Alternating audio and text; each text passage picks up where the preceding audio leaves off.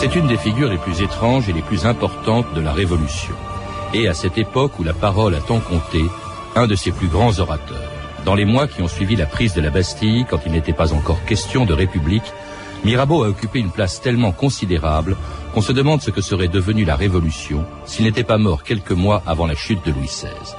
Lui qui souhaitait la fin de l'absolutisme et des privilèges de la noblesse à laquelle il appartenait pourtant, avait tout fait pour sauver malgré tout la monarchie en essayant en vain de lui faire accepter la révolution. Il y gagnera beaucoup d'argent et une réputation détestable qui fera de lui, après sa mort, le premier homme à entrer au Panthéon et le premier à en être chassé sous la terreur. Il fallait oublier celui qui, le 23 juin 1789, avait été le premier à oser défier l'ancien régime. Ce jour-là, refusant d'obéir à Louis XVI qui tentait de disperser la toute nouvelle Assemblée nationale, Mirabeau entrait dans l'histoire en lançant au maître des cérémonies du roi une des formules les plus belles et les plus célèbres de la Révolution. Vous avez tous entendu le roi Vous donnez l'ordre de vous disperser Je crois, monsieur, que la nation assemblée n'a d'ordre à recevoir de personne. Allez dire à ceux qui vous envoient que nous sommes ici par la volonté du peuple et nous n'en sortirons que par la force des baïonnettes.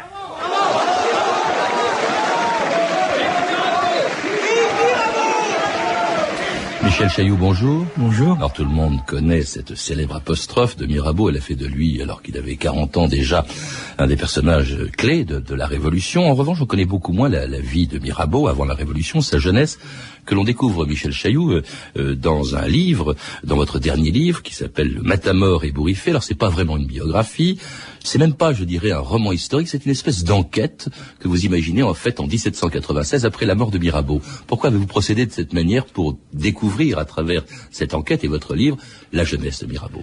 C'est-à-dire que Mirabeau m'habite depuis une trentaine d'années à peu près, et depuis très longtemps je voulais écrire, euh, au début je voulais écrire une biographie, puis brusquement c'est devenu un roman.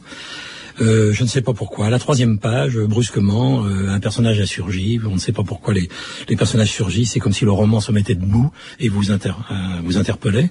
Et ce personnage, dont on ne sait rien, et le mystère de ses questions s'ajoute au, mystère du livre, s'installe dans une auberge au Bignon, la ville, le village natal de Mirabeau, dans le Gâtinais. L'enquêteur, donc. L'enquêteur, donc. Et là, il fait parler les gens qui l'ont connu, parce que c'est au printemps 1796, cinq ans après la mort de Mirabeau. Il meurt le 2 avril 1791.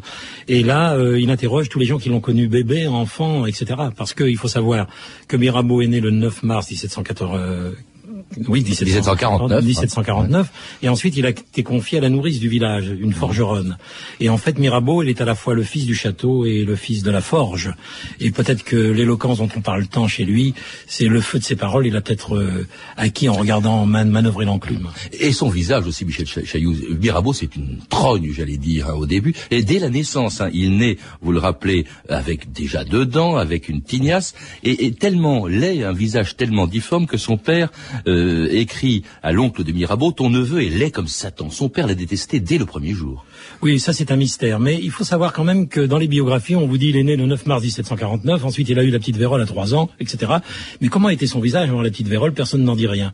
Il était peut-être très beau, parce que les Mirabeau avaient la réputation d'être très beaux. Et si la petite vérole l'a défiguré, euh, la parole a comblé les trous, la parole éloquente a comblé les trous euh, de son visage. Au fond, son âme n'était pas trouvée. Alors, en tout cas, ça l'a pas réconcilié avec son père. Son père, je disais, détestait. C'est quand même extraordinaire de voir un père qui, ensuite, pendant toute la jeunesse de Mirabeau, n'a pas cessé de le, de le faire envoyer en prison. Il a fait toutes les prisons possibles et imaginables du royaume, le château d'If, Vincennes, etc. Alors, il faut dire que c'était un personnage, le jeune Mirabeau, passablement débauché, couvert de dettes aussi. Le père n'appréciait pas. Non, mais c'est peut-être presque plus complexe, mais couvert de dettes parce que le père ne lui donnait pas d'argent. Débauché, non. Il est, c'était il a cette réputation, mais c'était un homme qui aimait, qui avait de l'appétit et, mmh.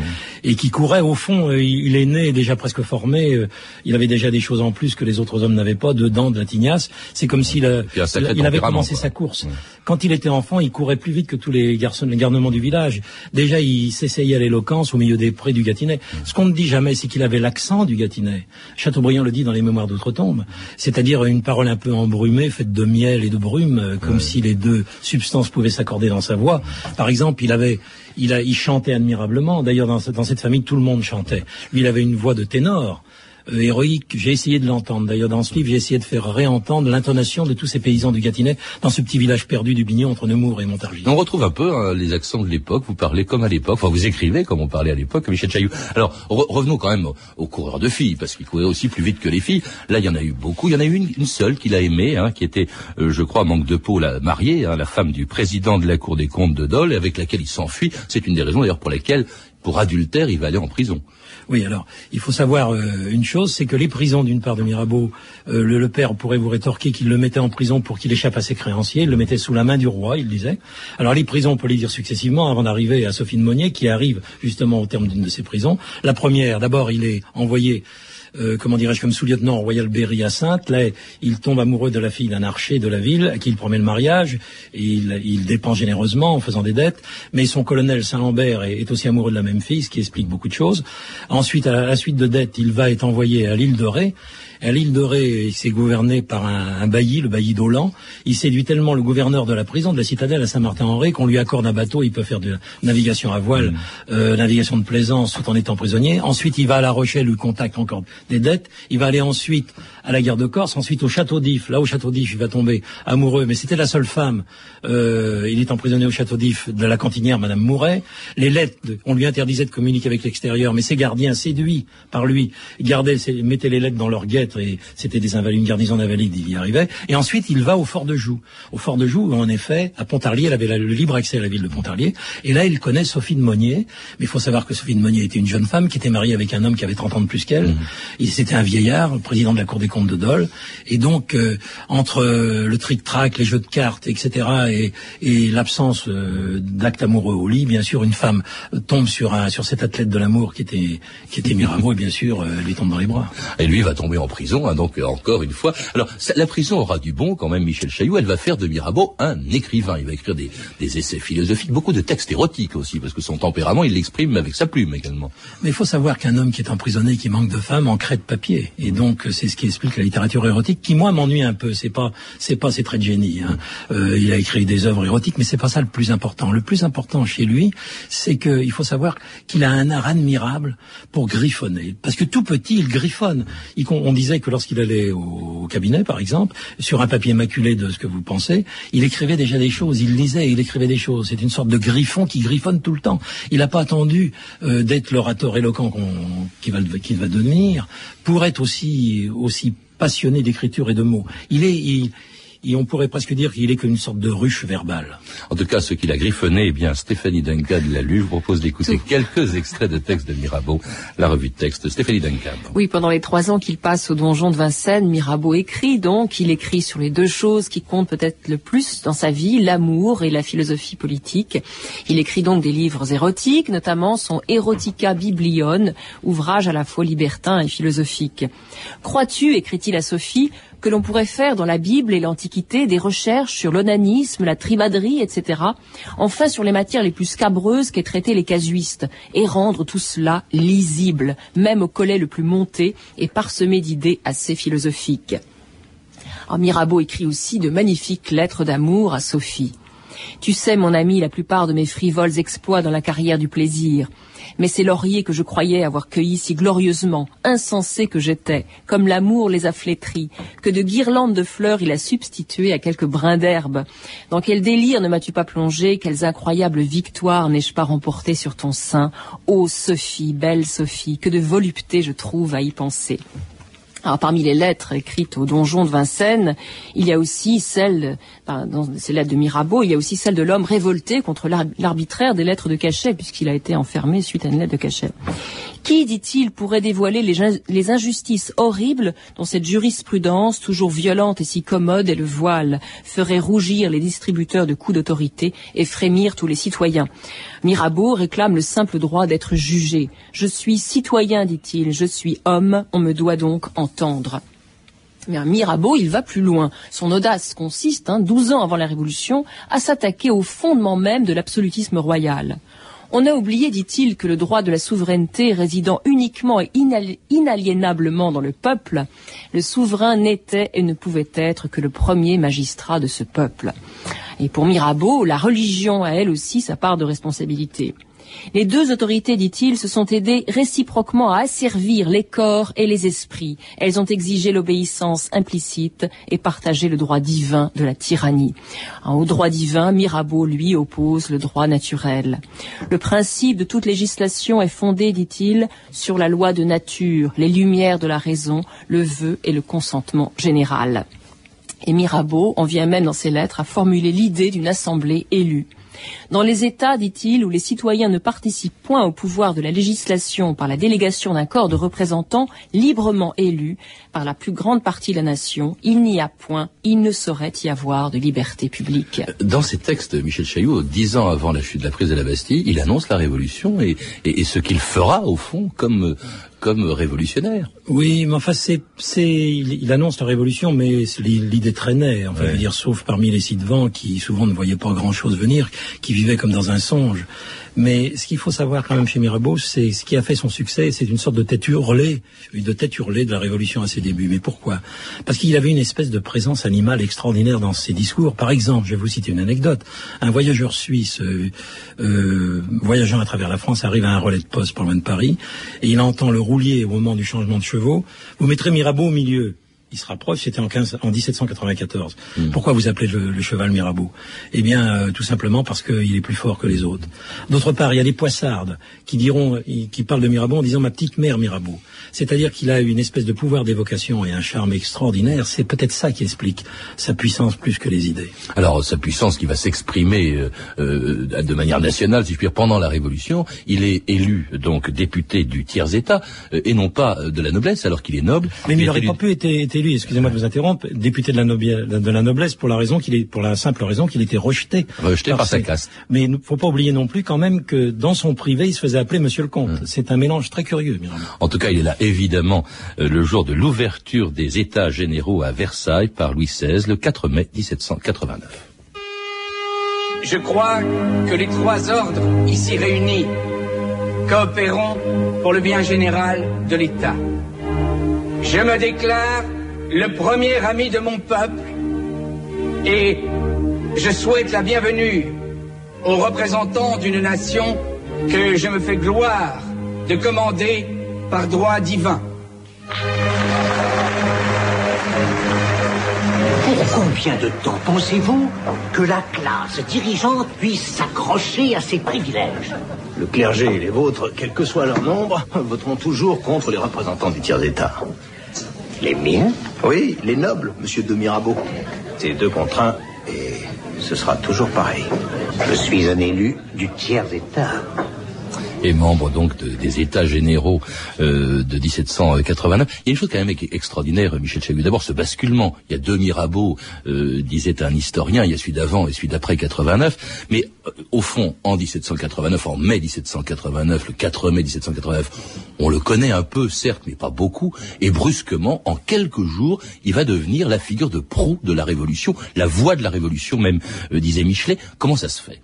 Eh Bien, écoutez, d'abord, avant la Révolution, il faut savoir que ces écarts amoureux était connu de beaucoup de gens et que d'en fait, en abordant la Révolution, il n'a changé simplement que d'amante. Mmh. Et qu'en fait, c'est le même amour qui l'a transporté ailleurs.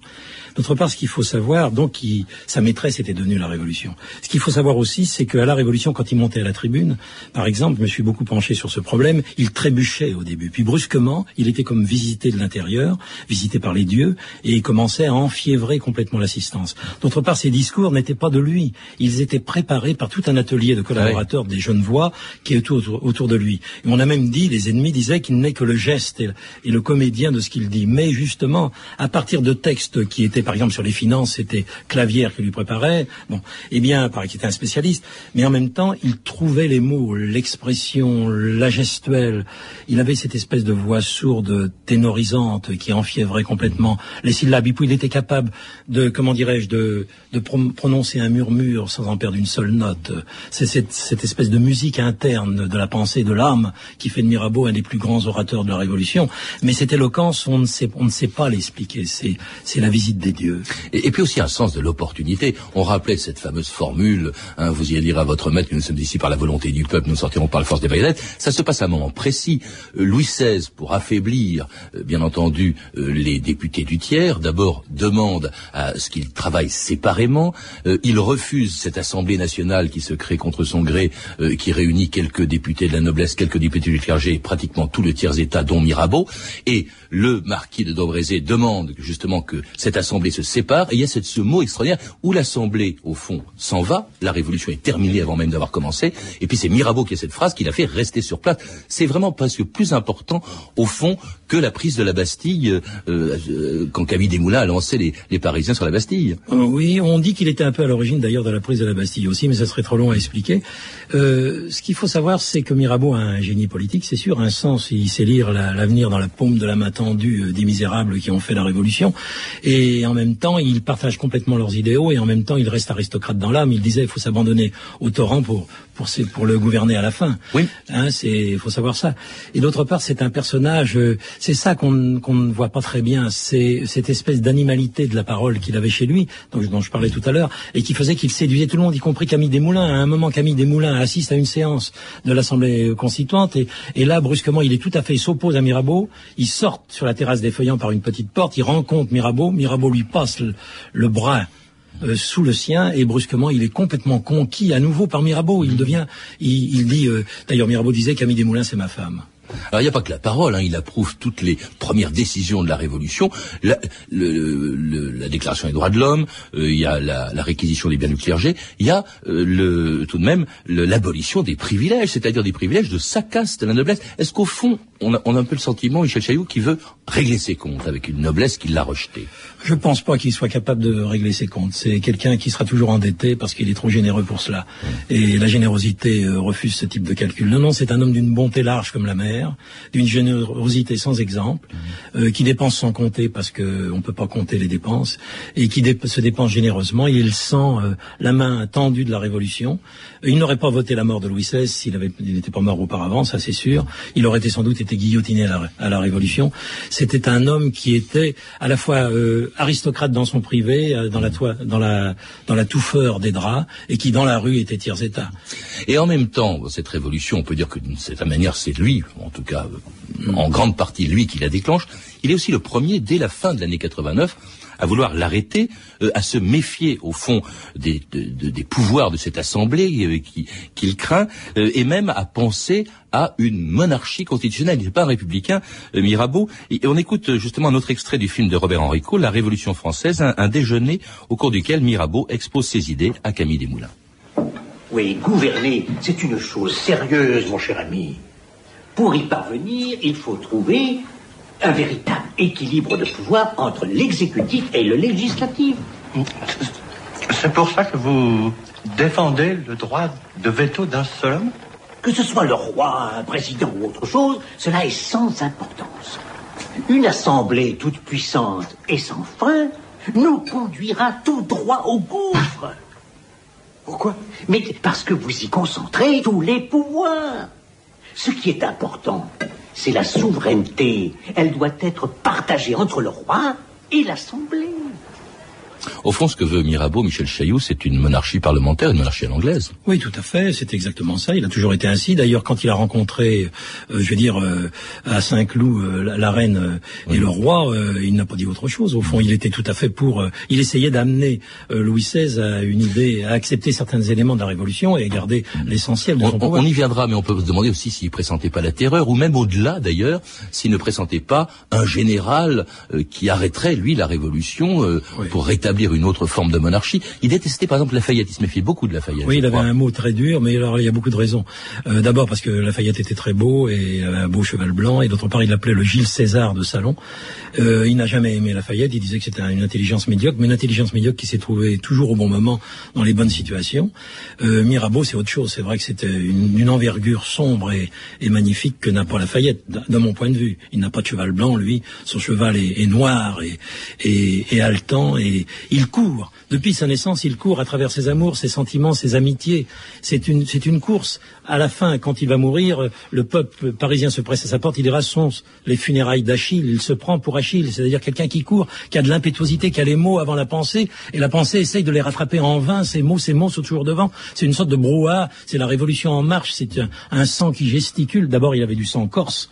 Euh, Mirabeau, il est d'origine florentine, dit-on, allié aux Médicis. Peut-être qu'il c'est faux. Tout cela, peut-être qu'il a des origines roturières et qu'il descend d'un rêche maître d'école.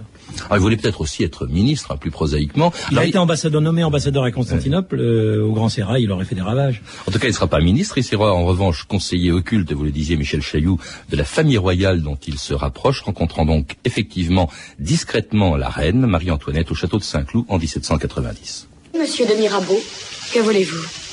Que votre majesté me fasse confiance. À vous, l'un des principaux artisans de nos difficultés Est-ce que vous avez lu les lettres secrètes que j'adresse au roi? Je les ai lus. Et vous n'êtes pas encore convaincu de mon désir de sauver la monarchie? Comment croire à votre sincérité? Dénoncez ma présence ici ce soir, madame. Vous trahissez des deux côtés. C'est superbe. Selon vous, que faut-il faire Acceptez la Constitution, C'est-à-dire notre perte. votre sauvegarde. Toujours vos paradoxes. Madame, ayez confiance dans votre peuple. Jetez-vous dans ses bras. Il vous ouvrira son cœur. En vous écoutant, on finirait par admettre l'impossible. C'est vrai, Michel Chailloux, que vouloir rapprocher ce qui était l'objectif de Mirabeau, euh, la- la- le roi, euh, et par conséquent la reine de la Révolution, et même les mettre à la tête de la Révolution, les séparer des ultras de l'aristocratie qui voulaient un retour en arrière, ça paraissait impossible. On vient d'écouter un extrait de- du film de Robert Enrico. Euh, vous me disiez que les voix n'étaient certainement pas celles, bah, c'est évidemment des comédiens. Euh, euh, comment est-ce qu'on pouvait savoir quelle était la voix de Mirabeau? Eh Bien, la voix de Mirabeau, d'ailleurs, Chateaubriand en parle dans les mémoires de Breton, c'était un parler du Gâtinais, c'est-à-dire un parler un peu embrumé, un peu patoisant, sans patois. C'est-à-dire que c'était euh, c'était une, voix qui sortait du peuple, tout en étant aristocrate. Et d'ailleurs, quand Marie-Antoinette va le rencontrer à Saint-Cloud, euh, il y aura une telle impudence sur son, le visage de Mirabeau, une telle liberté d'allure et de propos, qu'elle va se mettre, qu'elle va reculer d'effroi, et qu'elle va se mettre au lit une fois qu'il sera parti. Elle en était presque malade d'avoir rencontré un homme libre. Alors c'était la voix de Peter Ustinov hein, dans, le film de Robert Enrico. Alors euh, donc il essaye de, rapprocher la famille royale. Cela dit, on ne savait pas à l'époque d'abord que ces lettres existaient, qu'il y avait ces démarches qui étaient secrètes. Ces lettres, elles étaient dans la fameuse armoire de fer qu'on va découvrir plus tard. Avec d'autres lettres, avec d'autres lettres, avec d'autres avec d'autres lettres. Euh, et on ne savait pas non plus qu'il était payé pour ça. Hein. Euh, est-ce qu'il est traître Est-ce qu'il est corrompu Non, il Euh, est ni traite ni corrompu, il est payé parce qu'il donne des conseils, puisqu'il croit à une monarchie constitutionnelle. Il essaye de conseiller le roi pour que le roi prenne de la révolution ce qui est bon pour lui et rejette le reste. Mm. Donc il est tout à fait fidèle à lui-même, il n'est pas du tout traite. Faut, faut pas oublier que lorsque par exemple... corrompu quand même. C'est Michelet qui disait non. trahison non, corruption oui. Non, pas corruption. Moi, je ne crois Non pas du tout. Innocence du cœur. Enfin, en tout cas, la, la famille royale a effacé euh, ses, ardoises et ses dettes. On Oui, payait mais- 6 000 livres par an, c'était pas mal hein, oui, pour mais quand il s'est marié, par exemple, à Aix, eh bien, vous savez qu'il y avait une coutume provençale qui voulait que ce soit le marié qui paye les- tous les cadeaux de la noce. Et son père ne lui donnait rien. Il y avait que son oncle bailli, dont on n'a pas parlé, qui lui filait qu'un peu de temps en temps quelque argent. Et c'est l'innocence du cœur, Mirabeau. Il a, il a, il a toujours été fidèle à lui-même et fidèle à une certaine idée de la France. Il, il meurt en 1791, euh, Michel Chaillot, je crois que c'était en, en, en avril. Le 2 avril. 1791, c'est-à-dire bien avant euh, que la Révolution Oui, ne, bien sûr. ne débouche sur, sur la République. Est-ce qu'on peut dire ce qui serait passé s'il n'était pas mort avant? Vous dites qu'il aurait été guillotiné. Je pense, mais d'ailleurs, n'oubliez pas qu'on lui va lui faire les funérailles nationales et que et le peuple en entier. Après a- sa mort, oui. Il est le premier à être entré au Panthéon. oui, à On a créé le Panthéon pour lui, d'ailleurs. Ben, absolument, oui. Et d'autre part, il faut savoir quand même qu'il y a une sorte de d'élan de tout le peuple français pour euh, pour Mirabeau. Alors qu'est-ce qu'il avait donc de si extraordinaire, Mirabeau? C'est justement ça qui est très intéressant à savoir. On avait l'impression que lorsqu'il parlait, c'était son âme qui parlait. Lorsqu'il chantait, c'était aussi son âme qui parlait. Parler de dette devant une âme. Les âmes n'ont pas de dette. Oui, cela dit, euh, il y a peut-être eu un grand enthousiasme, enfin enthousiasme, pardon, une grande vénération pour Mirabeau euh, quand il est mort. Euh, cela dit, on va lui retirer. Il est le premier locataire du Panthéon. Il sera le premier à en être chassé. On va même le remplacer par Marat, qui lui-même d'ailleurs sera euh, chassé du Panthéon. Mais Marat avait quelque chose d'exigu dans le visage. Quand on voyait le visage de Mirabeau, ses yeux étaient l'enfance de son visage, disent ses successives maîtresses. Il avait une espèce, une liberté physique. Il avait une espèce d'impudence qui faisait que lorsque les gens le voyaient pour la première fois, on reculait, et puis dès qu'il commençait à parler, on se rapprochait. Il avait cette espèce d'étreinte personnelle qu'il avait avec la réalité. Il embrassait sans cesse, muettement, le monde. Et c'est du bruit de ses baisers qu'est née la Révolution. C'est extraordinaire ce que vous dites. On a vraiment l'impression que vous vivez avec lui depuis 30 ans, m'avez-vous dit. Oui, hein, oui. Parce qu'il a euh, une espèce de, de liberté dans l'homme, une liberté, euh, une, un laconisme, un enthousiasme. C'est pour ça que je le compare à Achille. Et comment peut-on rattraper Achille? J'ai écrit tout ce roman pour essayer de le rattraper, bien sûr en vain, mais j'ai essayé de profiter de son sillage. Et depuis très longtemps, Mirabeau pour moi c'est mon art poétique c'est-à-dire quelqu'un qui essaye de transformer la réalité par l'héroïsme de ses sentiments et par une écoute perpétuelle des autres, car on ne dit pas ça. Il écoutait beaucoup. Dans son enfance, il écoutait beaucoup. Il était silencieux quand il était bébé dans la forge. Il regardait le feu qui danse et il a attrapé quelques étincelles de ce feu mêlées au cuir euh, des chevaux et il en a fait son éloquence première, sa parole qui a enthousiasmé les débuts de la Révolution. Euh, merci Michel Chahut de nous avoir parlé tant de chaleur de, Mirabeau, une chaleur que l'on retrouve aussi dans votre livre, donc Le Matamor ébouriffé, un roman donc édité chez Fayard où il est question surtout du, du Mirabeau de la jeunesse. Alors, vous avez pu entendre des extraits du film La Révolution française de Robert Henrico.